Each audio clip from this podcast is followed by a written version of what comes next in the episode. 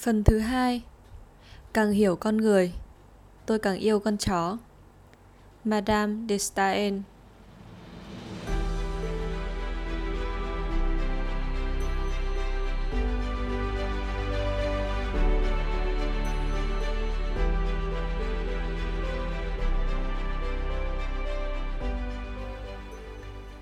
Chương 5 Lá thư nặc danh, Hòa bình trên trái đất Và con bọ cạp đói.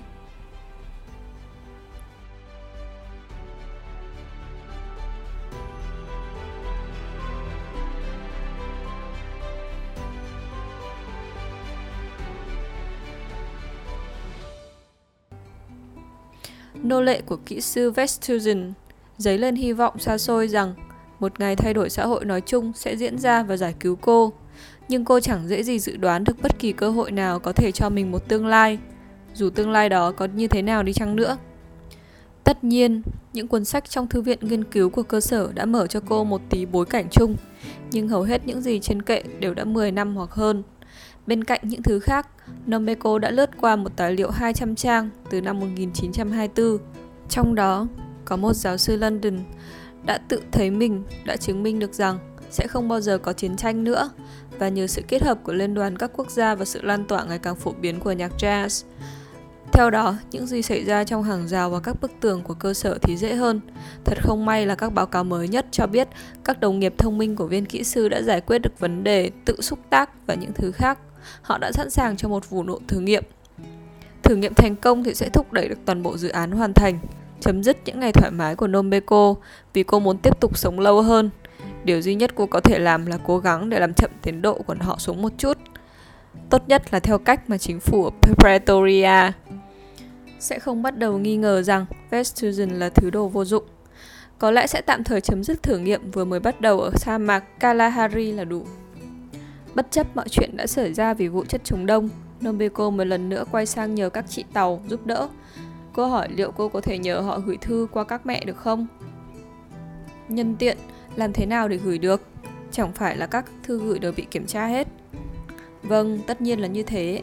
Rõ ràng là các lính canh chẳng làm gì mà chỉ lục soát những thứ không được gửi đến địa chỉ đảm bảo an ninh. Nếu nghi ngờ, ít nhất hắn sẽ mở lá thư gửi đi và sẽ thẩm vấn người gửi, không có trường hợp ngoại lệ. Tất nhiên, điều này là một vấn đề không thể vượt qua nếu vài năm trước, giám đốc an ninh đã không có một buổi tập huấn ngắn cho những người chịu trách nhiệm về thư từ. Một lần, ông đã nói với các cô tàu rất chi tiết về các biện pháp an ninh tại chỗ, bổ sung rằng các biện pháp như vậy là cần thiết vì không một ai có thể tin được. Ông xin lỗi để đi vệ sinh. Thế là các cô tàu đã lập tức chứng minh rằng ông ta đúng, ngay khi được ở một mình trong phòng, họ vòng qua vòi làm việc, nhét giấy tờ thích hợp vào máy đánh chữ và thêm một địa chỉ được phép miễn kiểm tra an ninh và 114 cái tồn tại. Đấy là mẹ của các chị. Nó mới cố thốt lên. Các cô gái mỉm cười, gật đầu. Để an toàn, họ đã cho mẹ một chức danh đẹp đẽ trước cái tên. Shang Lian có vẻ đáng ngờ. Giáo sư Shang Lian gây cảm giác tự tin hơn. Logic của phân biệt chủng tộc không phức tạp hơn như thế. Nobiko nghĩ rằng một cái tên Trung Quốc phải khiến ai đó phản ứng, ngay cả với chức danh giáo sư, nhưng chấp nhận rủi ro và sống chung với nó dường như luôn là một phần của bản chất tự nhiên của các cô gái. Ngoài lý do họ đang bị giam cầm giống như cô, và cái tên này mấy năm nay đã được việc. Thế nghĩa là Nobiko có thể gửi một bức thư trong lá thư cho giáo sư Sheng liền và mẹ các cô gái sẽ chuyển tiếp nó. Chắc chắn rồi. Các cô gái nói không hề tỏ ra tò mò xem Nobiko muốn gửi thư cho ai gửi Tổng thống James Earl Carter, Nhà Trắng, Washington. Xin chào, Ngài Tổng thống. Có thể ngài đang quan tâm để biết rằng Nam Phi dưới sự lãnh đạo của một gã ngu thường xuyên say xỉn đang có kế hoạch để kích nổ một quả bom nguyên tử khoảng 3 megaton trong vòng 7 vài 3 tháng tới. Điều này sẽ diễn ra vào đầu năm 1978 tại sa mạc Kalahari, cụ thể hơn tại những tọa độ chính xác là 26 độ 44 phút 26 giây Tây 22 độ 11 phút 32 giây Đông. Sau đó, kế hoạch của Nam Phi là tự trang bị 6 quả bom cùng loại để sử dụng khi nào phù hợp. Trân trọng, một người bạn. Đi găng tay cao su, Nombeko dán phong bì ghi địa chỉ, điền thêm. Cái chết dành cho Mỹ. Vào một góc, rồi cô đặt nó vào một phong bì khác. Ngay sau ngày hôm đó, nó được gửi cho một giáo sư ở Johannesburg, người được phép miễn kiểm tra an ninh và có cái tên có vẻ tàu. Nhà Trắng Washington đã được xây dựng bởi những người nô lệ da đen nhập khẩu từ châu Phi của Nam Ngay từ đầu, nó là một tòa nhà hùng vĩ. Và 177 năm sau, thậm chí còn ấn tượng hơn. Tòa nhà có 6 tầng, 132 phòng, 35 phòng tắm, sân chơi bowling và một dạp chiếu phim. Và vô số nhân viên, chỉ riêng họ đã nhận được hơn 33.000 lá thư mỗi tháng. Mỗi lá thư đều được soi x quang cho trò huấn luyện đặc biệt đánh hơi và kiểm tra bằng mắt trước khi đến tay người nhận. Thư Nambeco đã vượt qua cả X-quang và chó, nhưng khi nhân viên thanh tra còn ngái ngủ quan sát thấy cái chết dành cho nước Mỹ trên chiếc phong bì gửi đích danh tổng thống thì báo động đã vang lên. 12 tiếng sau, là thư đã được chuyển tới Langley, Virginia cho giám đốc CIA Chancellor Turner.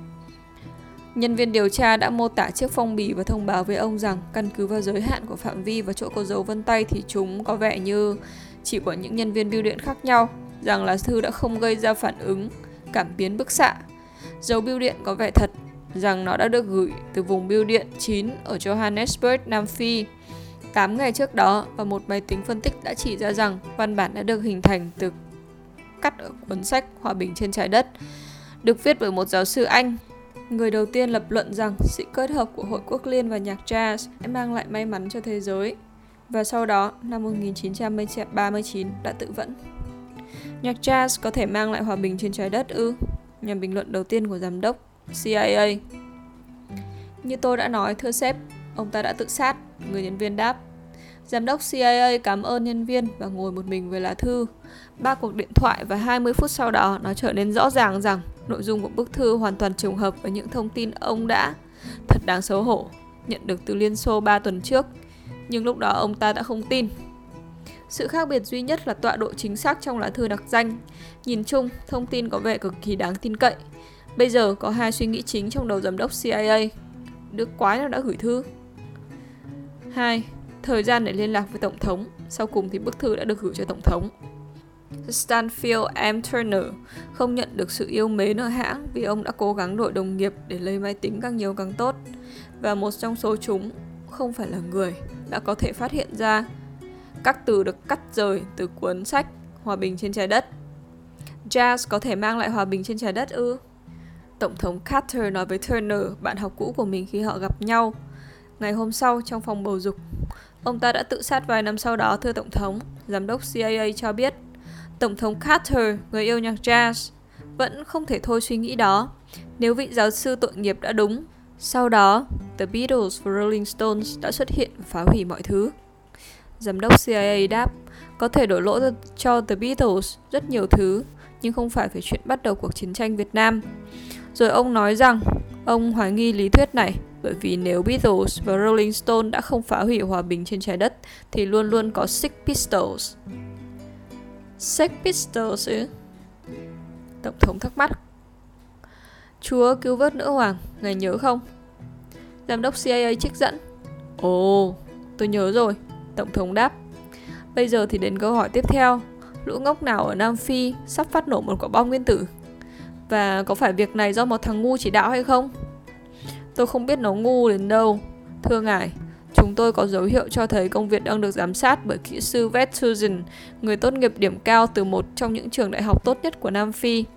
Thì ông chắc chắn đã được lựa chọn cẩn thận. Nhưng có nhiều dấu hiệu cho thấy phần còn lại của thông tin là chính xác. Tất nhiên là KGB đã tử tế mách với họ về những gì đã xảy ra và đến bức thư này được soạn theo cách mà giám đốc CIA dám cá cả tính mạng mình rằng lần này KGB không đứng đằng sau đó. Cộng thêm với các hình ảnh từ vệ tinh riêng của CIA cho thấy hoạt động trong sa mạc chính xác ở nơi người gửi thư bí ẩn chảy ra. Nhưng tại sao lại ghi cái chết dành cho nước Mỹ trên phong bì? Tổng thống Carter hỏi. Nó để thư hạ cánh trên bàn của tôi ngay lập tức. Và tôi nghĩ đó là vấn đề. Người viết thư dường như rất am hiểu về các hệ thống an ninh xung quanh Tổng thống hoạt động Điều đó làm cho chúng ta càng thêm tò mò về việc người đó là ai. Thực hiện rất thông minh trong mọi trường hợp. Tổng thống hầm hừ, ông chẳng thấy có gì là thông minh cả ở cái chết dành cho nước Mỹ. Nó cũng như là một lời khẳng định rằng Elizabeth II thuộc bất kỳ thể loại nào khác chứ không phải là một con người.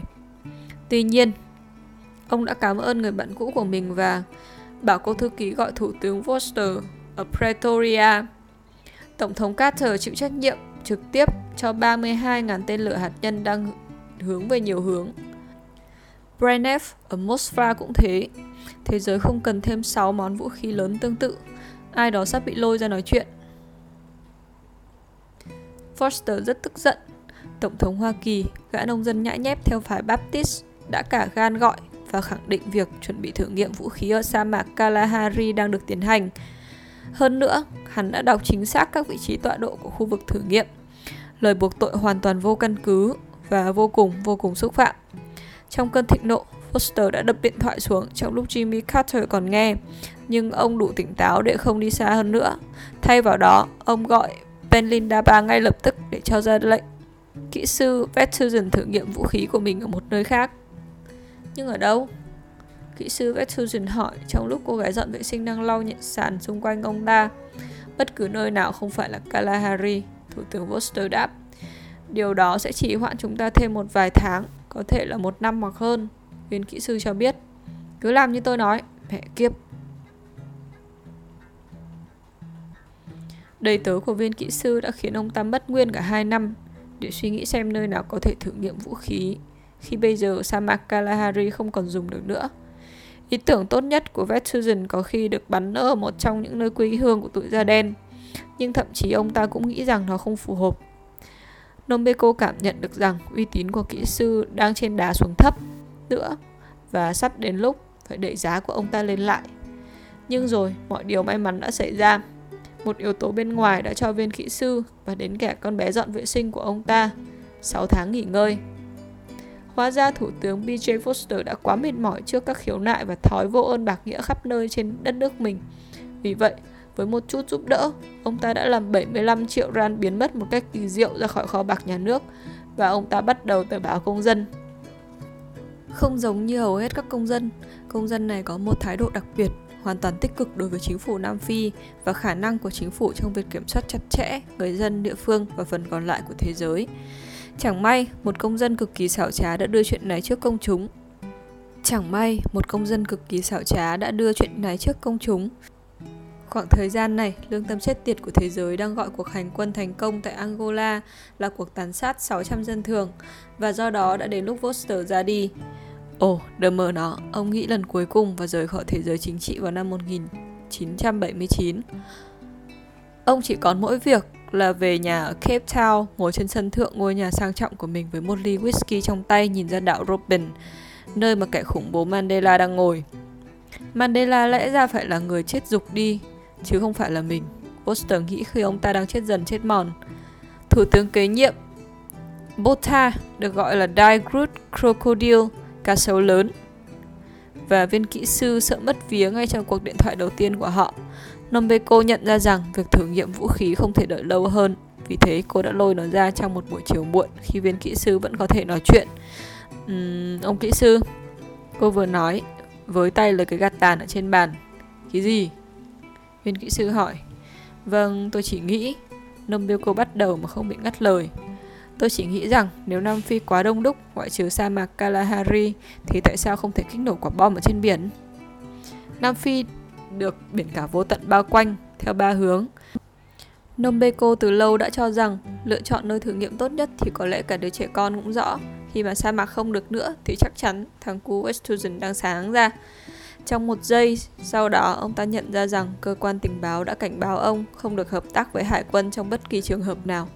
Sau khi Tổng thống Carter ở Hoa Kỳ đã rõ ràng đã được thông báo về kế hoạch thử nghiệm ở Kalahari, đã có một cuộc điều tra chi tiết và nó đã chỉ ra Phó Đô đốc Johan Chartwater chính là nghi phạm.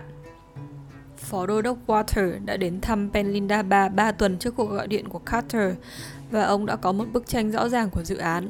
Ông ta cũng đã từng một mình trong phòng của kỹ sư Vertusen ít nhất là 7 phút trong khi viên kỹ sư bị kẹt trong dòng xe đông đúc một buổi sáng.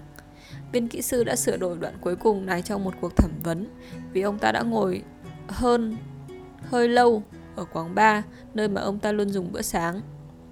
Giả định hàng đầu của Water đã trở nên bất mãn và bép xếp với Hoa Kỳ khi biết rõ ông ta đã không được phép trang bị tàu ngầm của mình bằng đầu đạn hạt nhân. Ta không tin vào bọn hải quân, viên kỹ sư lầm bầm với con bé dọn vệ sinh của mình. Thế thì kiếm người Israel giúp đỡ. Nombeko nói. Đúng lúc đó chuông điện thoại reo lên. Vâng, thưa thủ tướng. Tất nhiên tôi nhận thức được tầm quan trọng của... Vâng, vâng, thưa thủ tướng. Không, thưa thủ tướng. Tôi không hoàn toàn đồng ý với điều đó nếu ngài thứ lỗi, thưa thủ tướng. Trên bàn của tôi là một kế hoạch chi tiết để thực hiện cuộc thử nghiệm ở Ấn Độ Dương cùng với người Israel trong thời hạn 3 tháng, thưa Thủ tướng. Cảm ơn Thủ tướng, ngài thật quá tử tế. Cảm ơn lần nữa. Vâng, xin tạm biệt. Kỹ sư Vetsuzen cúp máy và nốc sạch ly rượu ông ta vừa rót ra, rồi bảo Nombeko, đừng có đứng y ra đó kiếm cho tao hai người Israel. Chắc chắn cuộc thử nghiệm đã được thực hiện với sự giúp đỡ của người Israel.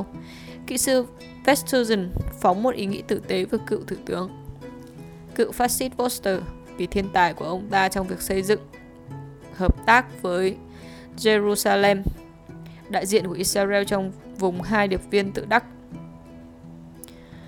Thật không may, viên kỹ sư sẽ phải gặp họ thường xuyên hơn cần thiết và ông ta không bao giờ chịu nổi nụ cười của kẻ đã nói làm sao ông có thể ngu thậm tệ đến mức thua một con ngỗng đất sét còn chưa khô hẳn và tin nó hai ngàn năm tuổi. Khi kẻ tình nghi bị phản bội, Phó Đô đốc Water đã bị gạt ra khỏi vòng Mỹ không thể theo kịp. Ha, chắc chắn vụ nổ sẽ bị vệ tinh Mỹ Vela ghi lại. Nhưng lúc đó thì hơi muộn rồi. Tân Thủ tướng Bota rất vui vì những kết quả của vụ thử nghiệm vũ khí nên đã đến thăm cơ sở nghiên cứu và sau đó mang theo ba chai rượu vang từ Constantia. Sau đó, ông đã mở tiệc cổ vũ và cảm ơn tại văn phòng của kỹ sư Vettersen cùng với viên kỹ sư, hai điệp viên của Israel và một người phục vụ da đen tại địa phương. Thủ tướng Botha sẽ không bao giờ cho phép mình gọi một đứa nhỏ là nhỏ. Vị trí của ông đòi hỏi phải khác, nhưng không có quy tắc cấm những gì mình suy nghĩ. Dù sao, con bé phục vụ làm những gì nó được yêu cầu và gắng hết sức hòa mình vào nền giấy dán tường màu trắng. Ly này cho ông, ông kỹ sư. Thủ tướng Botha nói, nâng ly của mình lên. Còn đây là cho ông. Kỹ sư Van der Westhuizen nom xấu hổ một cách thích hợp vì thành một anh hùng và ông kín đáo yêu cầu tên nó là gì rất đầy ly trong khi thủ tướng trò chuyện thân thiện với hai điệp viên Mossad. Nhưng sau đó, ngay lập tức, tình hình đang khá dễ chịu, đột nhiên đảo ngược. Thủ tướng quay sang Westhuizen và hỏi, nhân tiện, ý kiến của ông về vấn đề tritium là gì? Xuất thân của Thủ tướng P.W. Botha không khác lắm với người tiền nhiệm có thể là nhà lãnh đạo mới của đất nước thông minh hơn một chút vì ông đã từ bỏ chủ nghĩa phát xít ngay khi nhìn thấy hướng nó đang đi và thay vào đó bắt đầu đề cập đến niềm tin của mình là chủ nghĩa dân tộc cơ đốc. Vì vậy, ông đã tránh được việc bị giam giữ khi quân đồng minh có một chỗ đứng vững chắc trong chiến tranh và có thể bắt đầu sự nghiệp chính trị ngay không không cần chờ đợi. Botha và giáo hội cải cách của ông biết rằng sự thật có thể đọc được trong kinh thánh nếu đọc rất cẩn thận. Sau cùng thì tháp Babel Nỗ lực của con người để xây dựng đường đến thiên đàng đã được nhắc tới trong sáng thế ký. Chúa trời thấy được nỗ lực này kiêu ngạo, người đâm phẫn nộ và giải con người ra khắp nơi trên thế giới và tạo ra sự nhầm lẫn ngôn ngữ để trừng phạt. Những người khác nhau, ngôn ngữ khác nhau, đó là ý định của Chúa trời để giữ mọi người riêng biệt. Đó là tín hiệu của đấng tối cao cho phép phân chia con người theo màu da. Cá sấu lớn cũng cảm thấy Chúa giúp mình leo cao trong sự nghiệp. Chẳng mấy chốc, ông đã là Bộ trưởng Bộ Quốc phòng trong nội các của người tiền nhiệm Foster. Từ vị trí này, ông đã chỉ huy cuộc không kích vào những kẻ khủng bố đang trốn ở Angola, vụ việc một phần còn lại ngu ngốc của thế giới gọi là tàn sát người vô tội. Chúng tôi có bằng chứng hình ảnh, thế giới tuyên bố, những gì bạn không thể nhìn thấy mới quan trọng. Cá sấu đáp lại, nhưng lập luận này chỉ thuyết phục được người duy nhất, đó là mẹ ông ta. Dù sao, vấn đề hiện tại của kỹ sư Westhuizen là cha của P.W. Botha đã là sĩ quan chỉ huy trong cuộc chiến tranh người Bua lần thứ hai và chính Botha đã vạch ra chiến lược quân sự đổ máu. Do đó, ông cũng có một số kiến thức nhất định và cả những công cụ kỹ thuật mà kỹ sư Vetsuzen là người đại diện cao nhất về chương trình vũ khí hạt nhân. Botha không có lý do để nghi ngờ rằng viên kỹ sư gian lận. Ông chỉ hỏi vì tò mò trong lúc nói chuyện. Kỹ sư Vetsuzen im tịt mất 10 giây Tình hình sắp trở thành khó xử cho ông ta và hết sức nguy hiểm cho Nombeko. Cô nghĩ rằng Nếu gã ngốc này không sớm trả lời câu hỏi đơn giản nhất thế giới này thì toi rồi. Cô đã quá mệt mỏi vì phải cứu ông ta hết lần này đến lần khác. Nhưng ngay lúc ấy, cô móc chai Clip Drift màu nâu dự phòng trong túi ra. Bước đến chỗ viên kỹ sư và nói rằng cô nhận thấy ông Vettusen lại bị lên cơn hen suyễn rồi. Đây, hãy uống một ngụm lớn và ông sẽ lại nói chuyện được ngay để ông có thể nói với ngài thủ tướng rằng chu kỳ bán hủy ngắn ngủi của tritium không phải là vấn đề vì nó không liên quan đến hiệu ứng nổ của quả bom. Viên kỹ sư dốc toàn bộ chai thuốc và ngay lập tức cảm thấy khá hơn. Trong khi đó, Thủ tướng Botha trố mắt nhìn cô đầy tớ. Cô biết gì về tritium? Chúa ơi không ạ, à. Nomeko cười. Ngài thấy đấy, tôi dọn vệ sinh căn phòng này mỗi ngày và ông kỹ sư dành gần như tất cả thời gian của mình để vạch ra các công thức và những thứ lạ lùng khác một mình. Và hình như vài thứ nó mắc kẹt ngay cả trong cái não nhỏ của tôi. Ngài có muốn tôi rót thêm không ạ? Thưa ngài thủ tướng. Thủ tướng Botha đồng ý thêm rượu vang, nổ và nhìn theo Nombeko một lúc khá lâu khi cô quay trở lại mớ giấy dán tường của mình. Trong khi đó, viên kỹ sư hắng giọng và xin lỗi cơn hèn xuyễn đột ngột và cho được đầy từ hỗn xược, dám mở miệng. Thực tế là thời gian bán hủy của tritium không liên quan đến hiệu ứng nổ của quả bom. Viên kỹ sư cho biết, phải, tôi vừa nghe thầy tướng phục vụ nói thế rồi. Thủ tướng cười mỉa mai. Botha không hỏi câu hỏi khó nào nữa. Ông đã sớm vui vẻ trở lại nhờ chỗ vang nổ Nombeko hăm hở rót đầy. Kỹ sư Vestusen lại thoát hiểm một lần nữa và cả con bé dọn vệ sinh của ông ta. Khi quả bom đầu tiên đã sẵn sàng, giai đoạn tiếp theo của việc sản xuất như sau. Nhóm làm việc cao cấp, độc lập, mỗi nhóm chế tạo một quả bom, dùng quả bom đầu tiên như một mô hình. Các nhóm được hướng dẫn cực kỳ chính xác khi phải tính toán các bước mà họ thực hiện. Bằng cách này, việc sản xuất quả bom thứ hai và thứ ba có thể so sánh chi tiết. Trước hết là so sánh với nhau, sau đó là so sánh với quả thứ nhất đích thân viên kỹ sư chứ không ai khác trừ một con bé không tính chịu trách nhiệm so sánh nếu các quả bom giống hệt nhau thì chúng cũng sẽ chính xác rất khó có chuyện hai đội độc lập lại có thể phạm sai lầm giống hệt nhau ở mức độ cao theo tên nó là gì khả năng thống kê đó là 0,0054%. Nombeko tiếp tục tìm kiếm cái gì đó sẽ đem lại hy vọng cho mình. Ba cô tàu biết vài thứ, như là các kim tự tháp ở Ai Cập là ở Ai Cập. Làm thế nào để hạ độc chó? Và phải đề phòng cái gì khi ăn cắp ví từ túi bên trong của áo khoác, đại loại như thế. Viên kỹ sư thường xuyên lẩm bẩm về sự tiến bộ ở Nam Phi và trên thế giới, nhưng thông tin từ ông đã bị sàng lọc và hiểu theo cách nào đó vì hầu hết các chính trị gia trên trái đất đều ngu ngốc hoặc là cộng sản. Và tất cả các quyết định của họ đều ngu theo hay theo cộng sản. Và khi họ là cộng sản thì họ ngu. Người dân chọn một cựu diễn viên Hollywood thành tổng thống mới của Mỹ. Viên kỹ sư lên án không chỉ tổng thống đắc cử mà cả người dân của ông ta. Tuy nhiên, Ronald Reagan không bị dán nhãn cộng sản. Thay vào đó, viên kỹ sư tập trung vào xu hướng tình dục giả định của tổng thống, dựa trên giả thuyết rằng tất cả những người đàn ông ủng hộ bất kỳ cái gì khác với ông ta ủng hộ thì đều là đồng tính.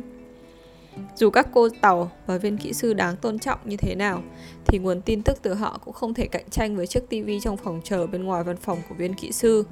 Nombeko thường lén lút bật nó lên, theo dõi tin tức và các chương trình tranh luận trong khi cô giả vờ cọ sàn.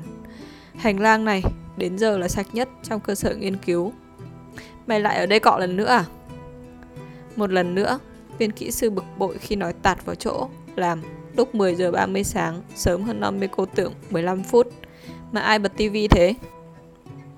Điều này có thể đã kết thúc một cách tồi tệ từ góc độ thu thập thông tin, nhưng Nomeko biết tính viên kỹ sư, thay vì trả lời câu hỏi, cô đã đổi chủ đề. Tôi thấy một nửa chai Cliff Drift trên bàn của ông khi đang lau dọn ở đó, thưa kỹ sư. Tôi nghĩ có thể là rượu cũ nên tôi đã đổ nó ra, nhưng tôi không chắc lắm. Tôi muốn kiểm tra với ông trước đã, thưa kỹ sư. Đổ ra? Mày điên à? Viên kỹ sư đáp, đâm bộ vào văn phòng của mình chỉ để đảm bảo rằng những giọt sự sống vẫn còn ở đó. Để đảm bảo tên nó là gì, sẽ không có bất kỳ ý tưởng ngớ ngẩn nào khác. Ngay lập tức, ông ta chuyển chúng từ chai vào máu của mình.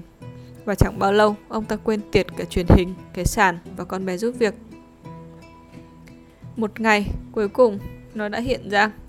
Cơ hội nếu Nomeko chơi mọi lá bài của cô hợp lý và cũng phải vay một chút may mắn từ viên kỹ sư, cô sớm sẽ trở thành người phụ nữ tự do.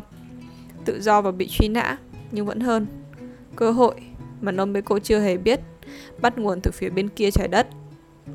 Người thực sự nắm quyền lãnh đạo của Trung Quốc, Đặng Tiểu Bình, đã sớm hiển thị tài năng loại bỏ đối thủ cạnh tranh của mình, thậm chí trước cả khi ông già Mao Trạch Đông có thời gian để chết. Có lẽ tin đồn ngoạn mục nhất là ông đã không để cho cánh tay phải của Mao Trạch Đông, Chu Ân Lai, được điều trị khi bị ung thư. Là một bệnh nhân ung thư không được điều trị thì hiếm khi dẫn đến kết quả tích cực. Tất nhiên còn tùy vào cách mà bạn nhìn nó. Dù sao, Chu Ân Lai qua đời 20 năm sau khi CIA thất bại trong việc làm ông ta tan sát. Sau đó, bè lũ bốn tên đã nhảy vào, đứng đầu là bà vợ cuối của Mao Trạch Đông. Nhưng ngay sau khi ông già rốt cuộc cũng chút hơi thở cuối cùng thì cả bốn bị bắt và nhốt lại, mà Đặng Tiểu Bình quên chỗ để chìa khóa một cách cố tình. Trên mặt trận ngoại giao, ông cực kỳ khó chịu với gã đần Brenev ở Moskva, người được kế tục thành công bởi kẻ còn đần hơn nữa là Andropov, người được kế tục thành công bởi Chernenko, kẻ đần nhất. Nhưng may mắn thay, cho nên cô không có thời gian để làm gì nhiều hơn là nhận văn phòng trước khi mất chức vĩnh viễn. Tin đồn là Ronald Reagan đã làm cho ông ta sợ chết khiếp với kế hoạch chiến tranh giữa các vì sao của mình. Và bây giờ, một gã tên Gorbachev thay thế và chà hết mấy gã đần này lại đến một kẻ nhân nháo. Gã mới lên chắc chắn có nhiều thứ để chứng minh, chứng tỏ. Bên cạnh nhiều thứ khác, vị trí của Trung Quốc ở châu Phi là một mối quan tâm thường trực. Trong nhiều thập kỷ, Liên Xô đã từng thỏ mũi vào các phong trào giải phóng châu Phi khác nhau. Cam kết mới đây của Nga ở Angola là một ví dụ điển hình. Đảng MPLA được nhận vũ khí của Liên Xô, đổi lại họ phải lá kết quả theo đường hướng tư tưởng đúng. Hướng của Liên Xô, tất nhiên, tức chết được. Liên Xô đã xúi dục Angola và các nước khác ở Nam Phi theo hướng ngược những gì Hoa Kỳ và Nam Phi muốn. Thế còn vị trí của Trung Quốc trong cái đống lộn xộn này là gì? Để dự phòng những tên cộng sản phản bội trong điện Kremlin hay bắt tay với đế quốc Mỹ và các chế độ phân biệt chủng tộc ở Pretoria lại tức chết đi nữa. Cũng có thể không đứng về bất kỳ bên nào cả, để mặc nó tự xử, như bọn Mỹ chết tiệt thích nói. Nếu không phải vì Nam Phi hình như là đã có liên lạc với Đài Loan. Bí mật mà ai cũng biết là Hoa Kỳ chặn đứng một thử nghiệm vũ khí hạt nhân ở sa mạc Kalahari. Vì vậy, mọi người đều biết Nam Phi đang có ý đồ gì.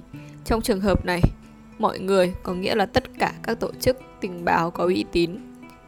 Vấn đề quan trọng là ngoài các thông tin về Kalahari trên bàn của Đặng Tiểu Bình đã có một báo cáo tình hình lưu ý rằng Nam Phi đã liên lạc về chuyện vũ khí với Đài Bắc.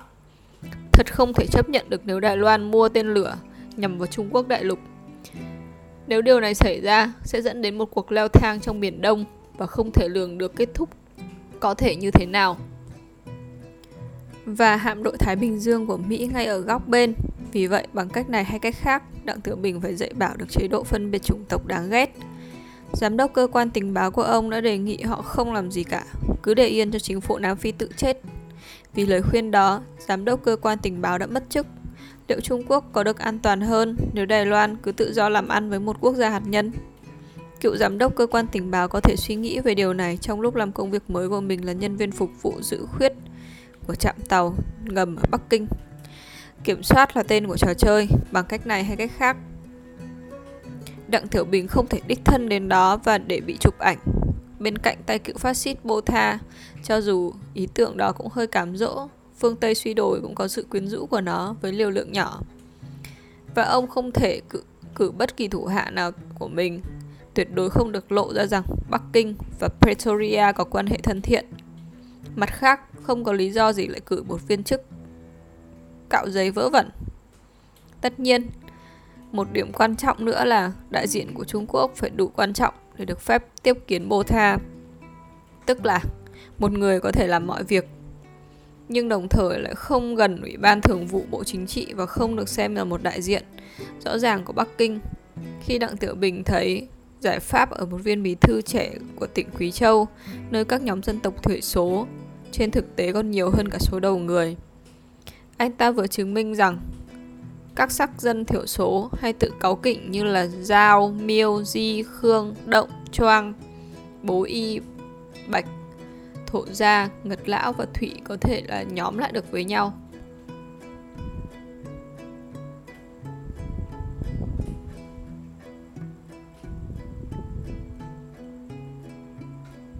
Bất cứ ai có thể giữ được 11 quả bóng trong không khí như thế cũng có khả năng trị gã cựu phát xít Botha, Đặng Tiểu Bình nghĩ và quyết định cử người đàn ông trẻ này đi Pretoria. Nhiệm vụ của anh ta là mang thông điệp đến Nam Phi, ẩn ý rằng hợp tác với vũ khí hạt nhân với Đài Loan là không thể chấp nhận và làm cho dân Nam Phi hiểu rằng họ đang gây chiến với ai và sẽ phớ với vỡ về chiến tranh đấy. P.W. Không mặn mà gì tiếp lãnh đạo của một tỉnh Trung Quốc quá thấp so với vị thế của ông ta. Hơn nữa, vị thế của Potha vừa mới được tăng cao. Chức danh thủ tướng chính phủ đã được thay bằng tổng thống. Người ta sẽ nghĩ gì nếu ông, tổng thống lại chào đón bất kỳ một người Trung Quốc nào như vậy? Nếu ông tiếp tất cả bọn họ, mỗi người một vài giây thôi thì cũng mất hơn 13.000 năm. Botha không nghĩ rằng ông sẽ sống lâu đến thế. Trong thực tế, bất chấp chức danh mới của mình, ông cảm thấy khá rượu dã. Đồng thời, ông hiểu lý do tại sao Trung Quốc đã chọn chiến thuật gửi qua một đứa nô tài. Bắc Kinh không muốn bị buộc tội gần gũi chính quyền ở Pretoria. Hay ngược lại, cũng vấn đề ở đó. Câu hỏi đặt ra vẫn là họ đang có ý đồ gì? Có liên quan gì với Đài Loan hay không? Thế thì thật buồn cười, bởi vì sự hợp tác của họ với Đài Loan sẽ kết thúc chẳng đi đến đâu. Ồ, sau cùng thì có lẽ Bô Tha sẽ đi gặp thằng nhóc chạy việc kia vậy. Tại sao ư? Với tôi tò mò như một đứa trẻ. Ông ta tự nhủ, mỉm cười mặc dù thực sự chẳng có gì để cười. Để giảm bớt sự vi phạm lớn về lễ nghi khi Tổng thống lại tiếp một đứa chạy cờ, Bô Tha có ý định gian lận bằng cách bày ra một cuộc gặp gỡ và ăn tối ở cấp của người đàn ông Trung Quốc. Và Bô Tha sẽ tình cờ tạt vào. Ồ, anh ở đây à? Tôi ngồi xuống được chứ? Đại loại thế. Thế là Botha gọi giám đốc chương trình vũ khí hạt nhân tối mật và ra lệnh cho ông ta tiếp vị khách người Trung Quốc đã yêu cầu họp với Tổng thống. Ông nói rằng viên kỹ sư và người khách sẽ đi săn với nhau, sau đó có một bữa ăn ngon, ấn tượng một buổi tối. Trong bữa ăn tối, viên kỹ sư phải làm cho người đàn ông Trung Quốc hiểu rằng người ta không nên đánh giá thấp một kỹ thuật quân sự Nam Phi mà không được nói trực tiếp đến sự thật về hạt nhân. Điều quan trọng là thông điệp này phải được hiểu cho rõ Họ phải cho thấy sức mạnh mà không cần nói điều gì cả. Và thật tình cờ làm sao Tổng thống Botha lại ở ngay gần đó. Và là người thì phải ăn. Vì vậy ông sẽ vui lòng ngồi cùng viên kỹ sư và người đàn ông Trung Quốc. Tất nhiên, nếu ông không phiền, kỹ sư Vetsuzen. Đầu viên kỹ sư quay cuồng, nghĩa là ông ta bị yêu cầu phải tiếp một vị khách mà Tổng thống không muốn gặp. Ông ta sẽ bảo vị khách sự thật của vấn đề mà lại không nói bất cứ điều gì và ở giữa cái mớ bong bong này, tổng thống và người không muốn gặp khách sẽ xuất hiện để gặp khách. Viên kỹ sư nhận ra rằng mình đang lâm vào một tình huống trong đó người ta dễ biến mình thành kẻ ngu. Thêm nữa, ông ta chẳng hiểu mô tê gì ngoài việc ông ta phải ngay lập tức mời tổng thống dự bữa tối mà chính tổng thống vừa quyết định sẽ diễn ra. Tất nhiên xin mời ngài đến ăn tối thưa tổng thống. Kỹ sư Vestusen nói, ngài thế nào cũng phải có mặt đấy. Nhân tiện, nó vào lúc nào và ở đâu ạ? À? Câu chuyện bắt đầu từ mối quan ngại của Đặng Tiểu Bình ở Bắc Kinh lại hóa ra thành rắc rối cho viên kỹ sư Vestusen ở Penlindaba theo một cách như thế. Thực tế là, tất nhiên ông ta chẳng biết gì về dự án mà mình đang chỉ đạo. Chẳng dễ dàng gì mà ngồi trò chuyện lại có vẻ có năng lực lắm, trong khi mình thì ngược lại. Giải pháp là mang theo tên nó là gì như một đứa phục vụ và khuôn phát vali. Sau đó, nó có thể kín đáo mớm cho viên kỹ sư những lập luận thông minh về dự án. Để ý cẩn thận là ông đừng nói quá nhiều hoặc là quá ít. Những lưu ý kiểu này, tên nó là gì sẽ làm được và nó làm rất khéo, cũng như mọi thứ khác mà con người đáng nguyền rủa kia bày ra phải làm. Con bé dọn vệ sinh của viên kỹ sư nhận được những chỉ thị nghiêm ngặt trước cuộc đi săn với người khách Trung Quốc vào bữa tối sau đó mà đích thân Tổng thống sẽ tham gia để được an toàn, Nombeko giúp viên kỹ sư qua những hướng dẫn sao cho họ ứng xử thật đúng. Cô phải luôn ở cách viên kỹ sư một tầm tay, mỗi lần có cơ hội cô dỉ tai ông ta lời đáp khôn ngoan thích hợp, thời gian còn lại cô sẽ giữ im lặng và hành động đúng như thân phận vô danh tiểu tốt của cô. Nombeko đã bị kết án 7 năm phục vụ cho viên kỹ sư từ 9 năm trước. Khi bản án kết thúc, cô chẳng muốn nhắc nhở ông ta vì cô quyết định thà bị giam cầm mà được sống còn hơn là tự do mà chết ngỏm. Nhưng chẳng bao lâu sau nữa, cô sẽ ở ngoài hàng rào và bãi mìn. Cô sẽ cách xa các lính canh và lũ chó chăn cứu Đức mới của họ hàng dặm. Nếu tìm được cách thoát khỏi kẻ đi kèm, cô sẽ trở thành một trong những người bị Nam Phi muốn bắt nhất. Cảnh sát, nhân viên tình báo và quân đội sẽ tìm kiếm cô khắp nơi, ngoại trừ vào Thư viện Quốc gia ở Pretoria. Và đó là nơi mà cô trốn đi đầu tiên. Đấy là nếu cô tìm được cách trốn ra. Viên kỹ sư đã tử tế thông báo với cô rằng Tài xế kiêm hướng dẫn đã mang theo một khẩu súng trường và được hướng dẫn để bắn không chỉ con sư tử đang tấn công mà cả những đứa dọn vệ sinh đang bỏ trốn. Bất kỳ một đứa nào xuất hiện. Và để phòng ngừa thêm, viên kỹ sư không quên mang theo một khẩu súng lục trong bao da, một khẩu Glock 17 9x19mm với 17 viên đạn trong ổ.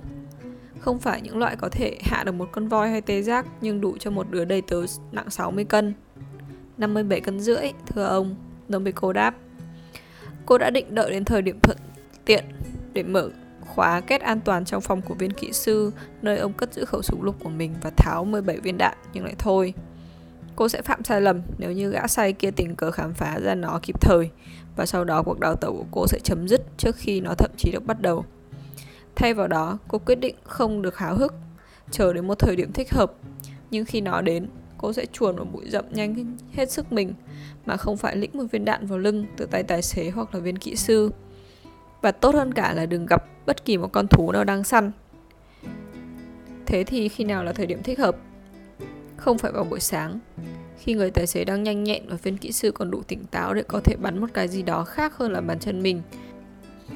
Có lẽ ngay sau khi đi săn, ngay trước khi ăn tối, khi Vestusen đủ say mem và lo lắng với cuộc gặp gỡ với Tổng thống, và khi người tài xế đã mệt với việc hướng dẫn sau nhiều giờ làm việc. Phải, đó là lúc đúng nhất. Cô chỉ cần nhận ra thời điểm và nắm bắt khi nó đến. Họ đã sẵn sàng để đi săn. Vị quang chức ở Trung Quốc mang theo người phiên dịch riêng của mình. Mọi sự bắt đầu không thể tồi tệ hơn khi người viên dịch ngu ngốc đi bộ vào đám cỏ cao để tè, thậm chí còn ngu hơn nữa khi là đi sang đan vào đó. Cứu tôi với, tôi chết mất.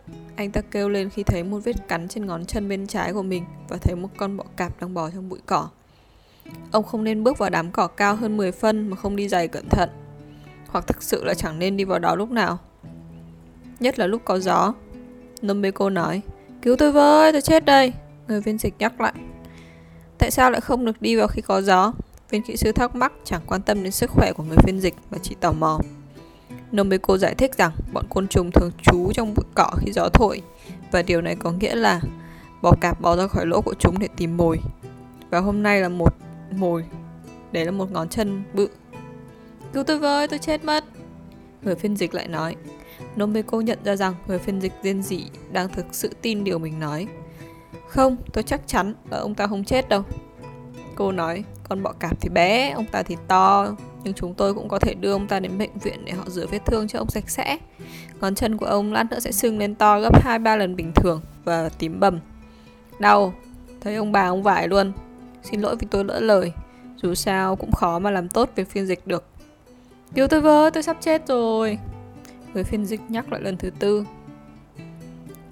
Tôi sắp phải ước là ông nói đúng đấy, Nombeko nói, thay vì sụt xịt rằng mình đang hấp hối trong khi không phải thế thì ông hãy nhìn vào mặt tốt đó là một con bọ cạp chứ không phải là một con rắn hổ mang và bây giờ thì ông biết rằng ở châu phi ông không thể cứ đi tiểu ở bất cứ chỗ nào ông muốn mà không bị trừng phạt có nhà vệ sinh ở khắp mọi nơi ở quê chúng tôi thậm chí còn xếp thành hàng người phiên dịch im lặng trong một vài giây bị sốc rằng con bọ cạp là mình suýt chết đã có thể là một con rắn hổ mang là mình chết thật trong khi đó, người hướng dẫn tìm được một chiếc xe hơi và tài xế đưa anh ta đến bệnh viện. Người đàn ông bị bọ cạp cắn được đặt ở ghế sau chiếc Land Rover, nơi anh ta tiếp tục lặp đi lặp lại dự đoán sức khỏe của mình sẽ đi tới đâu. Tài xế trợn tròn mắt và lái. Để là viên kỹ sư và người đàn ông Trung Quốc đứng đó nhìn nhau. Làm thế nào bây giờ? Viên kỹ sư lẩm bẩm bằng tiếng Nam Phi. Làm thế nào bây giờ? Vị quan chức Trung Quốc lẩm bẩm bằng tiếng Ngô, phương ngữ của Trung Quốc. Có lẽ ông ta là người Giang Tô, thưa ông sếp Trung Quốc. Nông Bê Cô nói bằng chính phương ngữ đó, thậm chí có thể từ Khương Yển. vị quan chức Trung Quốc sinh ra và lớn lên ở Khương Yển, tỉnh Giang Tô không thể tin nổi vào tai mình. Làm thế quái nào mà cái con tên nó là gì đáng ghét nguyền rủa này lúc nào cũng đáng ghét và kinh khủng như vậy được. Kỹ sư Vestusen nghĩ, giờ thì con nhỏ này đang đứng đó nói một ngôn ngữ hoàn toàn lạ hoắc lạ hơ với vị khách Trung Quốc và viên kỹ sư đã không thể kiểm soát được những gì đang nói. Xin lỗi, nhưng chuyện gì đang diễn ra ở đây? Ông hỏi. Nomeko giải thích rằng tình cờ mà cô và vị khách mời nói cùng một ngôn ngữ vì vậy nếu người phiên dịch cứ nằm trong bệnh viện rên rỉ với cái ngón chân tím bầm thay vì công việc của mình thì cũng không sao. Nếu viên kỹ sư sẽ cho phép họ nói chuyện, tất nhiên, hay là ông thích ngồi trong im lặng suốt ngày đêm? Không, viên kỹ sư sẽ không im lặng, nhưng ông ta sẽ yêu cầu tên nó là gì chỉ được phiên dịch, mà không nói gì khác. Cô ta không được phép nói chuyện tí nào với vị quan chức Trung Quốc. Nombeko hứa sẽ hết sức tránh không tán chuyện. Cô chỉ hy vọng rằng ông kỹ sư hiểu chuyện nếu như vị quan chức Trung Quốc nói chuyện cô phải trả lời. Chính ông kỹ sư đã luôn luôn bảo rằng cô phải làm như thế. Hơn nữa, có thể nói rằng mọi thứ hóa ra không thể tốt hơn.